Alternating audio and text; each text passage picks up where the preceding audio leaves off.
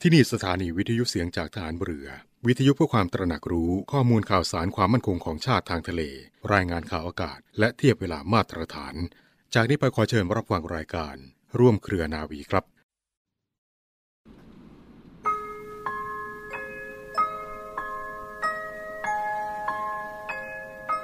ความสามัคคีนั้นอาจหมายถึงความเห็นชอบ เห็นพ้องกันโดยไม่แย้งกัน ความจริงงานทุกอย่างหรือการอยู่เป็นสังคม ย่อมต้องมีความแย้งกัน ความคิดต่างกัน ซึ่งไม่เสียหาย แต่อยู่ที่จิตใจของเรา ถ้าเราใช้หลักวิชาและความปรองดองด้วยการใช้ปัญญา การแย้งต่างๆ ย่อมเป็นประโยชน์ ถ้ามีรากฐานของความคิดอย่างเดียวกัน รากฐานของความคิดนั้น คือแต่ละคนจะต้องทำให้บ้านเมืองมีความสุข และมีความเป็นปึกแผ่น พระราชดำรัสของพระบาทสมเด็จพระบรมชนากาธิเบศรมหาภูมิพล อดุญเดชมหาราช บรมนาถบพิตรพระราชทาน แก่ผู้เข้าเฝ้าทูลละอองธุลีพระบาท รับพระราชทาน เครื่องราชอิสริยาภรณ์ชั้นสายสะพายณศาลาดุสิตดาลัยร่ว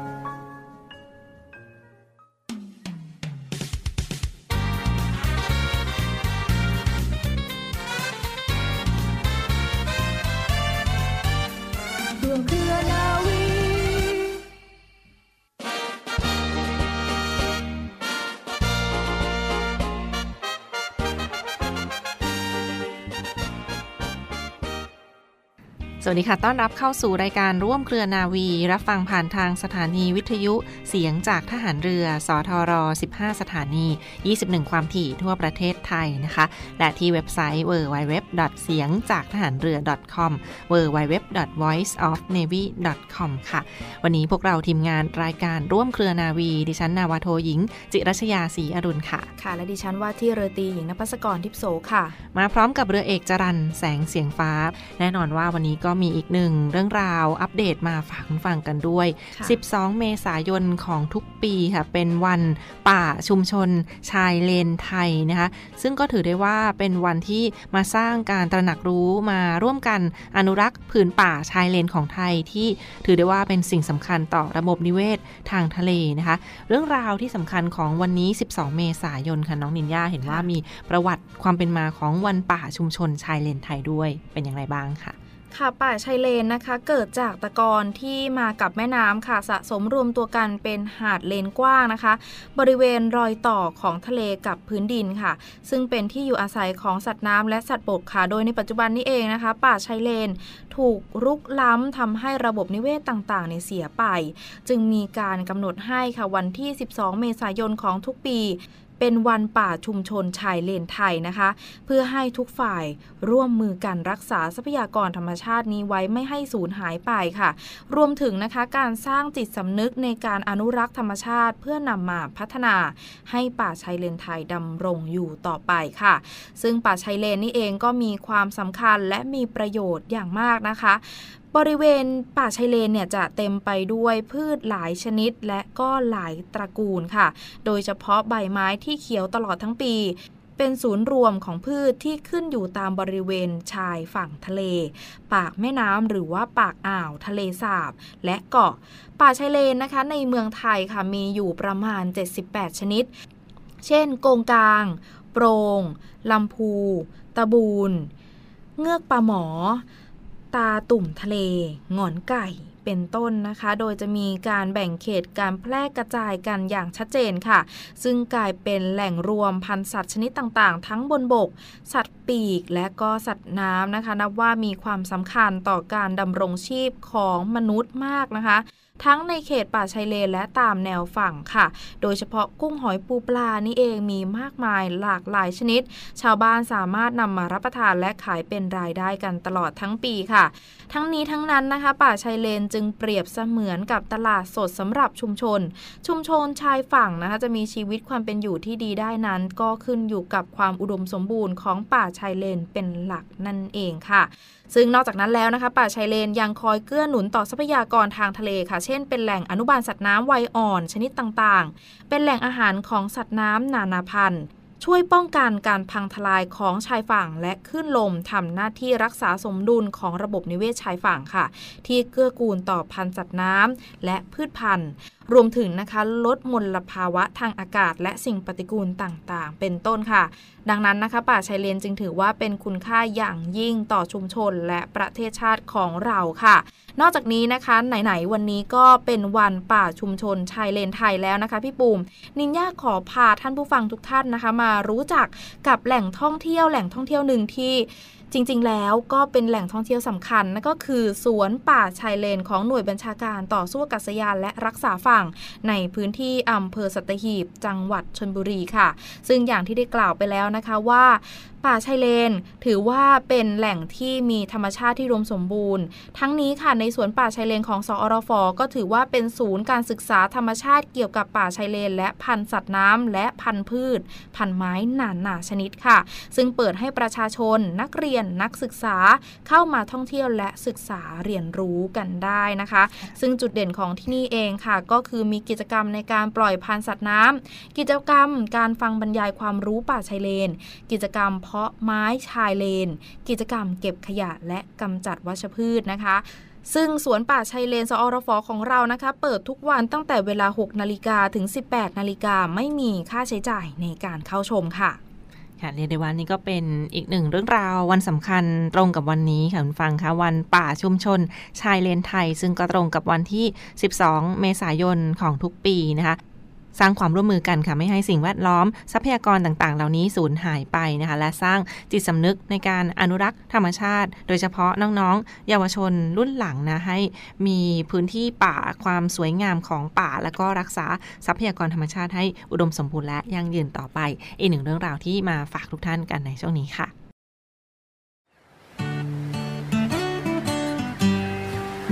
จะ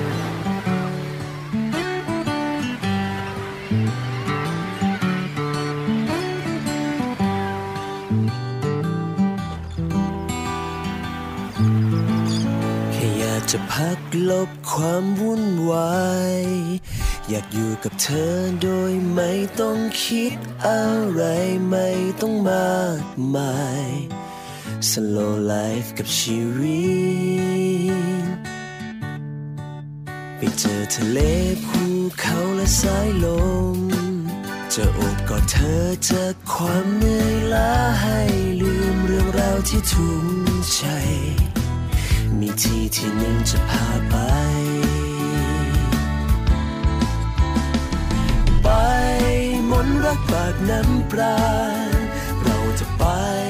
มนรักปากน้ำปลามีเธอกับฉันจะอยู่ข้างๆกัน จับมือไปด้วยกัน ไปร้องเพลงด้วยกัน ที่มนรักปากน้ำปลา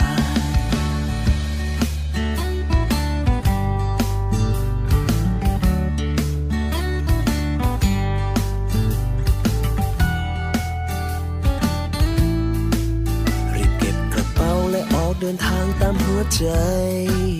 ขับรถออกไปทะเลใช่ไหมที่ใจเธอต้องการมัน ไม่ต้องห่วงฉันจะพ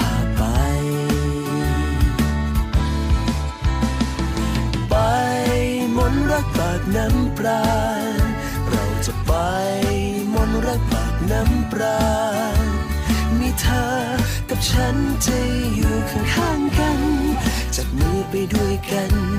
ไปร้องเพลงด้วยกัน ที่มนรักปากน้ำปลา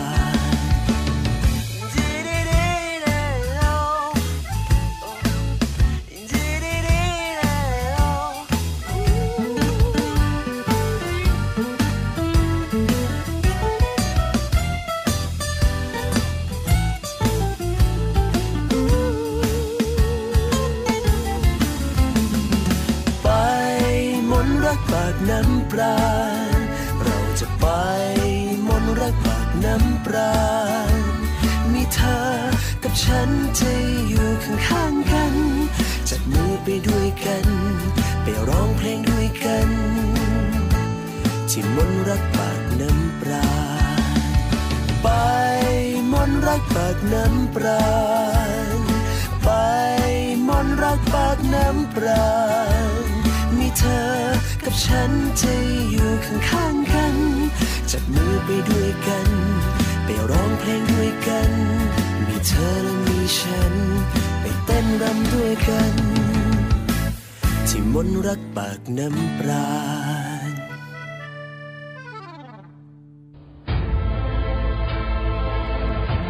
วิทยาลัยพยาบาลกองทัพเรือ ศูนย์วิทยาการกรมแพทย์ทหารเรือ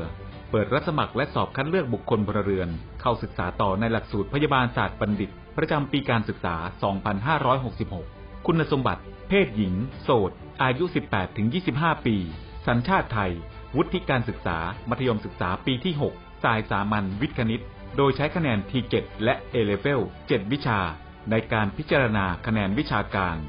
ศึกษาระเบียบการสมัครและสมัครผ่านทางอินเทอร์เน็ตเท่านั้น สนใจสมัครได้ที่ www.rtncn.ac.th ตั้งแต่บัดนี้จนถึงวันที่ 28 เมษายน 2566 และชำระค่าสมัครภายในวันที่ 30 เมษายน 2566 สอบถามรายละเอียดเพิ่มเติม โทร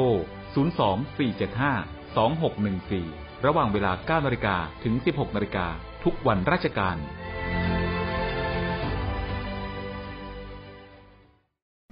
และกลับเข้าสู่ช่วงนี้ของรายการร่วมเครือนาวีค่ะ รับฟังผ่านทางสถานีวิทยุเสียงจากทหารเรือนะคะ ยังอยู่กับดิฉันปูมน้องนินยาและทีมงานรายการร่วมเครือนาวีในช่วงนี้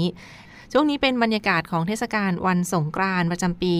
2566 กันแล้วคุณฟังคะ บางท่านที่พักผ่อนอยู่บ้านก็พักผ่อนด้วยความสบายใจกันในช่วงนี้นะ อยู่ดูแลกันไปตลอดทั้งรายการหรือว่าบางท่านที่เตรียมจะเดินทางไปท่องเที่ยวพื้นที่ต่างๆค่ะก็ขับรถด้วยความระมัดระวังและขอให้เดินทางด้วย ความสวัสดิภาพต่อไปนะคะ มาที่อีกหนึ่งบรรยากาศของพื้นที่กรุงเทพมหานครค่ะเขาก็ได้จัดงานสงกรานต์ปี 2566 ในครั้งนี้ค่ะที่บริเวณลานคนเมืองตั้งแต่ 12 ถึง 14 เมษายนนี้นะคะลานคนเมืองกรุงเทพมหานคร ซึ่งทางด้านผู้ว่าราชการจังหวัดกรุงเทพมหานครค่ะก็ได้จัดงานประเพณี งานเทศกาลมหาสงกรานต์กรุงเทพมหานคร ประจำปี 2566 ภายใต้หัวข้อ สืบสารสงกรานต์วิถีไทย ร่วมใจสู่สากล ซึ่งก็ไปจัดงานกันที่ลานคนเมือง หรือว่าศาลาว่าการกทม เสาชิงช้านั่นเองนะคะ บรรยากาศก็จะมีตั้งแต่พิธีอัญเชิญ พระพุทธสีหิง จากพระที่นั่งพุทธไทยสวรรค์ พิพิธภัณฑ์สถานแห่งชาติ เขตพระนครนะคะไปประดิษฐานที่ลานคนเมือง เพื่อเปิดให้พี่น้องประชาชนเข้ามาสักการะทำบุญไหว้พระเสริมสร้างความเป็นสิริมงคล และก็พิธีการตักบาตร พระสงฆ์พิธีรดน้ำขอพร ผู้สูงอายุรวมทั้งการแสดงศิลปะวัฒนธรรม และก็การเล่นวิถีไทยกันด้วยนะคะเรียกได้ว่าท่านใดที่อยู่ใกล้เคียงในพื้นที่กรุงเทพมหานครก็ลองแวะเข้าไปสัมผัสบรรยากาศกันได้กับงานสงกรานต์ในปีนี้นะคะเทศกาลสงกรานต์กรุงเทพมหานคร สืบสารสงกรานต์วิถีไทย ร่วมใจสู่สากลที่ลานคนเมืองศาลาว่าการกทมเสาชิงช้ากรุงเทพมหานครค่ะ นอกจากนี้เขาก็จะประชาสัมพันธ์ งดเว้นกันด้วยนะ งดจำหน่ายเครื่องดื่มแอลกอฮอล์งดการเล่นแป้ง และงดการใช้ปืนฉีดน้ำแรงดันสูง รวมทั้งก็งดการแต่งตัววาบวิวนะคะเพื่อรณรงค์ให้มาเที่ยวสงกรานแบบวิถีไทยปลอดภัยแบบคนเมืองกันในครั้งนี้นะคะก็สัมผัสบรรยากาศกันได้เช่นเดียวกัน นอกจากนี้ค่ะก็มีธีมงานสืบสารวัฒนธรรมกันด้วยค่ะ ถ้าวัดไหนที่สามารถแวะเข้าไปสกการะกันได้ ก็จะมีกิจกรรมรดน้ำดำหัวรดน้ำมนต์จากวัดดังนะคะ แล้วก็มีอีกหนึ่งงานเช่นเดียวกัน ถ้านอกจากที่สาราว่าการกทมแล้ว ก็ลองมีไปเที่ยวอีกหนึ่งงานได้เช่นเดียวกันที่คลองพดุงกรุงเกษมนะคะซึ่งในช่วงนี้เขาก็ปรับปรุงทางเท้าอยู่นะคะถ้าสัมผัสก็จะมามีงานสำนักวัฒนธรรม กีฬาและการท่องเที่ยวค่ะเขาก็ได้จัดงานที่คลองพดุงกรุงเกษม เช่นเดียวกันมีกิจกรรมการปั่นเรือ เรือคายักและให้มาได้ลองเล่นกันดูนะคะว่าจะเป็นอย่างไรค่ะในเทศกาลงานสงกรานต์ในครั้งนี้นะติดตามบรรยากาศกันได้ที่กรุงเทพมหานคร และสถานที่อื่น ๆ ใกล้เคียงก็จะมาประชาสัมพันธ์กันต่อเนื่องค่ะ น้องนินยาค่ะ ค่ะแค่ฟังก็รู้สึกว่าอยากจะลองไปกันแล้วนะคะค่ะแม้ว่าตอนนี้ยังไม่ถึงวันและหลาย ๆ ท่านนะคะ น่าจะมีการเตรียมตัวสำหรับการเดินทางกลับภูมิลำเนา หรือว่าเดินทางไปท่องเที่ยวนะคะ วันนี้นินยาขอนำข่าวจากกระทรวงคมนาคมค่ะ ร่วมบูรณาการ รับสงกรารปี 66 นะคะ ย้ำค่ะ ส่งประชาชนกลับบ้านสะดวกและปลอดภัยอย่างแน่นอนนะคะ ซึ่งในปีนี้ค่ะช่วงเทศกาลสงกรานต์มีวันหยุดราชการติดต่อกันหลายวันนะคะ แล้วก็กระทรวงคมนาคมเองก็คาดว่าจะมีพี่น้องประชาชนจำนวนมากเดินทางกลับภูมิลำเนา ท่องเที่ยวหรือแม้แต่ร่วมออกเดินทางไปทำบุญโดยรถยนต์ส่วนบุคคล หรือแม้แต่การใช้บริการขนส่งสาธารณะนะคะ กระทรวงคมนาคมจึงได้มอบหมายให้สำนักงานนโยบายและแผนการขนส่ง และการจราจร จัดทำแผนการอำนวยการความสะดวกและปลอดภัย รองรับการเดินทางของประชาชน ช่วงเทศกาลสงกรานต์ปี 2566 นี้นะคะ ของกระทรวงคมนาคมระหว่างวันที่ 11 ถึง 17 เมษายน รวมระยะเวลา 7 วัน พร้อมกำชับหน่วยงานในสังกัดกระทรวงคมนาคมบูรณาการร่วมกันขับเคลื่อนแผน ให้เกิดผลสำฤทธิ์ค่ะ เพื่อให้ประชาชนเดินทางสะดวก ปลอดภัย ห่างไกลโควิด -19 ดังนี้ค่ะ มิติของการอำนวยความสะดวกในการเดินทางนะคะ คาดการว่าในช่วง 7 วันของเทศกาลสงการในปีนี้จะมีปริมาณการเดินทางด้วยระบบขนส่งสาธารณะร่วม 13.60ล้านคนนะคะ เพิ่มขึ้นจากช่วงเทศกาลในปีที่แล้วนะคะ โดยการเดินทางในกรุงเทพมหานครส่วนใหญ่จะเป็นรถไฟฟ้าและรถโดยสารสาธารณะตามลำดับค่ะ การเดินทางระหว่างจังหวัดส่วนใหญ่จะเป็นเครื่องบิน รถไฟและรถโดยสารสาธารณะตามลำดับเช่นเดียวกัน ส่วนสำหรับการเดินทางระหว่างประเทศส่วนใหญ่นะคะ มักจะเป็นการเดินทางโดยเครื่องบิน ดังนั้นกระทรวงคมนาคมจึงสั่งการให้จัดเตรียม ระบบขนส่งสาธารณะทางบก ทางน้ำและอากาศรวมถึงการเชื่อมต่อการเดินทางที่สถานีรถโดยสาร ท่าเรือ และท่าอากาศยาน เพื่อให้บริการแก่พี่น้องประชาชนอย่างเพียงพอและเป็นมาตรฐานสากล เพื่อให้ประชาชนเดินทางอย่างสะดวกและปลอดภัยที่สุดค่ะ ซึ่งปริมาณการจราจรขาเข้าและขาออกกรุงเทพมหานครบนทางหลวงสายหลัก 5 เส้นทางในสายเหนือ อีสาน ตะวันออก ตะวันตกและใต้ รวม 4.60 ล้านคนนะคะ ดังนี้ เพื่อบริหารการจราจรให้เกิดความคล่องตัวกระทรวงคมนาคมจึงรณรงค์ขอให้ประชาชนค่ะ วางแผนการเดินทางล่วงหน้า เพื่อกระจายการเดินทาง และเหลื่อมเวลาการเดินทางในเส้นทางขาเข้า และขาออกกรุงเทพมหานคร โดยขอความร่วมมือนะคะ ให้กลุ่มเดินทางใกล้ในระยะ 200ถึง300กิโลเมตรจากกรุงเทพมหานคร เดินทางออกทีหลัง หรือว่าเดินทางกลับก่อน โดยเลี่ยงการเดินทางช่วงที่คาดว่าจะมีปริมาณการเดินทางสูง ช่วงขาออกและขาเข้าในวันที่ 12 และวันที่ 16 เมษายน สำหรับผู้ที่เดินทางด้วยระบบขนส่งสาธารณะนะคะ ขอให้วางแผนการเดินทาง โดยสามารถจองตั๋วโดยสารล่วงหน้าผ่านช่องทางออนไลน์นะคะ ทั้งนี้ประชาชนสามารถตรวจสอบข้อมูลการเดินทาง และแจ้งอุบัติเหตุได้ที่ศูนย์ปลอดภัยคมนาคมสายด่วน 1356 1356 นะคะ และแอปพลิเคชันสายด่วน และเว็บไซต์ของหน่วยงานในสังกัดกระทรวงคมนาคมค่ะ นอกจากนี้นะคะ กระทรวงคมนาคมได้เตรียมมาตรการบริการจัดการจราจรบนเส้น้นทางถนนสายหลัก และสายรองที่มีการจราจรหนาแน่นติดขัดอาทิประชาสัมพันธ์ขอความร่วมมือให้ประชาชนใช้เส้นทางรอง หรือว่าเส้นทางเลี่ยง ที่ยังมีความสามารถรองรับปริมาณการจราจรได้ เช่นเส้นทางที่จะไปตะวันออกเฉียงเหนือนะคะทล304 ฉะเชิงเซาถึงกระบินบุรี M6 ปากช่อง สีคิ้ว ขามทะเลสอ เส้นทางที่จะไปภาคเหนือทล340 บางบัวทองถึงชัยนาท เส้นทางที่จะไปภาคตะวันออกทล3สุขุมวิททล34 บางนาตราด รวมทั้งจะต้องคืนพื้นที่ผิวจราจรและการจัดการบริเวณพื้นที่โครงการก่อสร้าง รวมทั้งห้ามรถบรรทุก 10 ล้อขึ้นไปเดินรถใน 7 เส้นทางและแจ้งเจ้าของสินค้าวางแผนการขนส่ง ทางเรือแทนค่ะค่ะเรียกได้ว่านี่ก็เป็นเรื่องราวที่มาฝากทุกท่านกันด้วยนะคะต่อเนื่องกันค่ะถ้าสมมุติว่าสงกรานต์หน้าร้อนแบบนี้ไม่สะดวกไปเล่นน้ำหรือว่าไม่สนใจจะไปเล่นน้ำก็มีอีกหนึ่งกิจกรรมมาแนะนำค่ะน้องนินยาเป็นค่ะกิจกรรมการไหว้พระ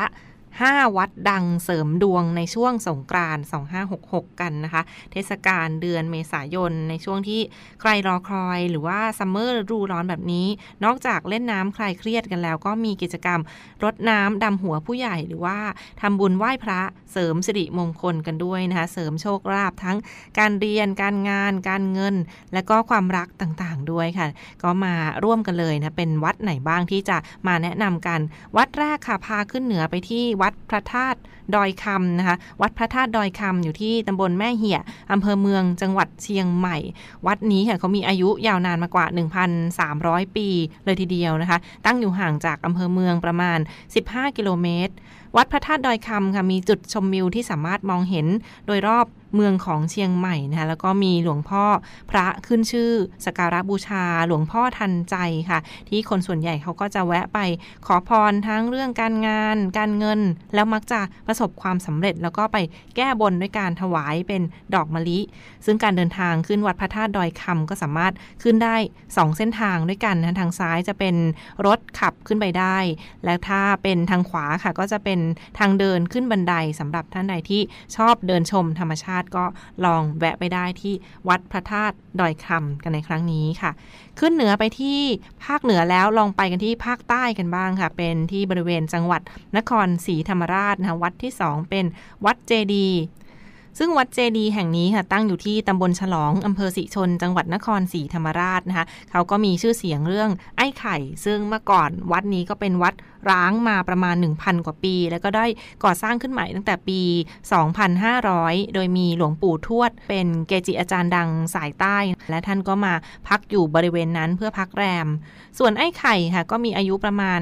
9-10 ปีนะท่านเป็นลูกศิษย์ที่ติดตามมาด้วย ซึ่งสถานที่นี้ก็มีสมบัติและพื้นที่ที่สำคัญหลวงปู่ทวดจึงสั่งให้ไอ้ไข่ค่ะสิงสถิต เฝ้าสมบัติแล้วก็สถานที่ดังกล่าวจนกลายมาเป็นตำนานสืบเนื่องมาจนถึงทุกวันนี้นะท่านใดที่จะไปเที่ยวภาคใต้นครศรีธรรมราชก็ลองแวะไปชมบรรยากาศกันได้ค่ะ ต่อกันที่อีกหนึ่งวัดเป็นวัดที่ 3 วัด หลวงพ่อโสธรตั้งอยู่ที่อำเภอเมืองจังหวัดฉะเชิงเซาค่ะ ก็ไม่ไกลไม่ไกลกับกทมนั่นเองนะคะที่วัดโสธรวราราม วรวิหาร หรือวัดหลวงพ่อโสธรนะที่อำเภอเมืองจังหวัดฉะเชิงเซาก็เป็นอีกหนึ่งวัดคู่บ้านคู่เมือง8ริ้วที่คนแวะไปสการะขอพรกันตั้งแต่อดีตจนถึงปัจจุบันทั้งการงานการเงินโชคลาภการเรียนต่างๆ แต่ว่าสิ่งที่แนะนำว่าเขาไม่ให้ขอ โดยเด็ดขาดค่ะก็คือไม่ให้ขอบุตรหรือว่าขอไม่ให้ติดทหารนะเพราะว่าท่านเคยเป็นทหารแล้วก็เป็นความเชื่อ ถ้า เป็นความเชื่อเหล่านี้ค่ะ ถ้าขอไปก็อาจจะได้ความเสียชีวิต หรือว่าการล้มตายเจ็บป่วยมาแทนนะก็เป็นตำนานที่เล่าสืบต่อกันมาค่ะ วัดต่อไปค่ะ กลับมาที่กรุงเทพมหานคร แน่นอนว่ารู้จักกันดีกับวัดหลวงพ่อโต หรือว่าวัดระฆังโคสิตาราม วรวิหารนะคะ ซึ่งเรียกได้ว่าสร้างขึ้นมาตั้งแต่สมัยกรุงศรีอยุธยาค่ะ ลงเรือหรือว่าข้ามเรือมาก็ได้นะนั่งเรือด่วนเจ้าพระยา ลงเรือที่ท่าเรือรถไฟและท่าวงหลัง แล้วก็ข้ามฟากที่ท่าช้างหรือว่าขึ้นท่าเรือวัดระฆัง หรือว่าท่านใดที่ขับรถมาก็เข้าไปขับรถเข้าไปจอดได้เช่นเดียวกัน มีสถานที่จอดรถอำนวยความสะดวกเช่นเดียวกันค่ะที่วัดระฆังโคสิตาราม วรมหาวิหารหรือว่าวัดหลวงพ่อโตนั่นเองค่ะ และปิดท้ายกันที่วัดสุดท้ายนะวัดในกรุงเทพมหานคร เช่นเดียวกันก็ขึ้นชื่อเรื่องศาลพระพิคเนตนะหรือว่าเทพเจ้าแห่งศิลปิน ความรู้และความประสบ การประสบความสำเร็จค่ะ ท่านใดที่สนใจก็ลองไปชมบรรยากาศกันได้ เป็นศาลพระพิคเนตที่กรุงเทพมหานครนะคะ หรือว่าลง MRT ขึ้น MRT มาที่ สถานีห้วยขวางนะคะ แล้วก็ขึ้นทางออกที่โรงเรียน กุนนทรีทารามวิทยาคม และขึ้นมาก็จะได้แวะสการะกันได้ที่ศาลพระพิคเนตกันในครั้งนี้นะคะ นี่ก็เป็นส่วนหนึ่งของบรรยากาศที่มาฝากทุกท่านกันสำหรับท่านใดที่สงกรานต์แบบนี้ไม่รู้จะไปเที่ยวไหนก็ลองแวะไปชมบรรยากาศ แบบไทยๆวัดวาอารามต่างๆ กันได้เช่นเดียวกันค่ะแต่ทั้งหมดก็คือเรื่องราวจากรายการร่วมเครือนาวีที่ขอบคุณทุกท่านที่ติดตามรับฟังกันในวันนี้ และพบกันใหม่ในโอกาสหน้าวันนี้ลาไปก่อน สวัสดีค่ะ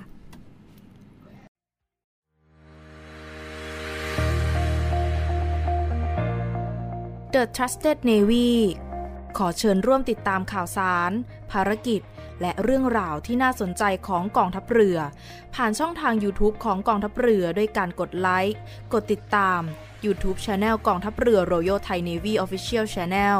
มาอัปเดตข่าวสารและร่วมเป็นส่วนหนึ่งของกองทัพเรือที่ประชาชนเชื่อมั่นและภาคภูมิใจ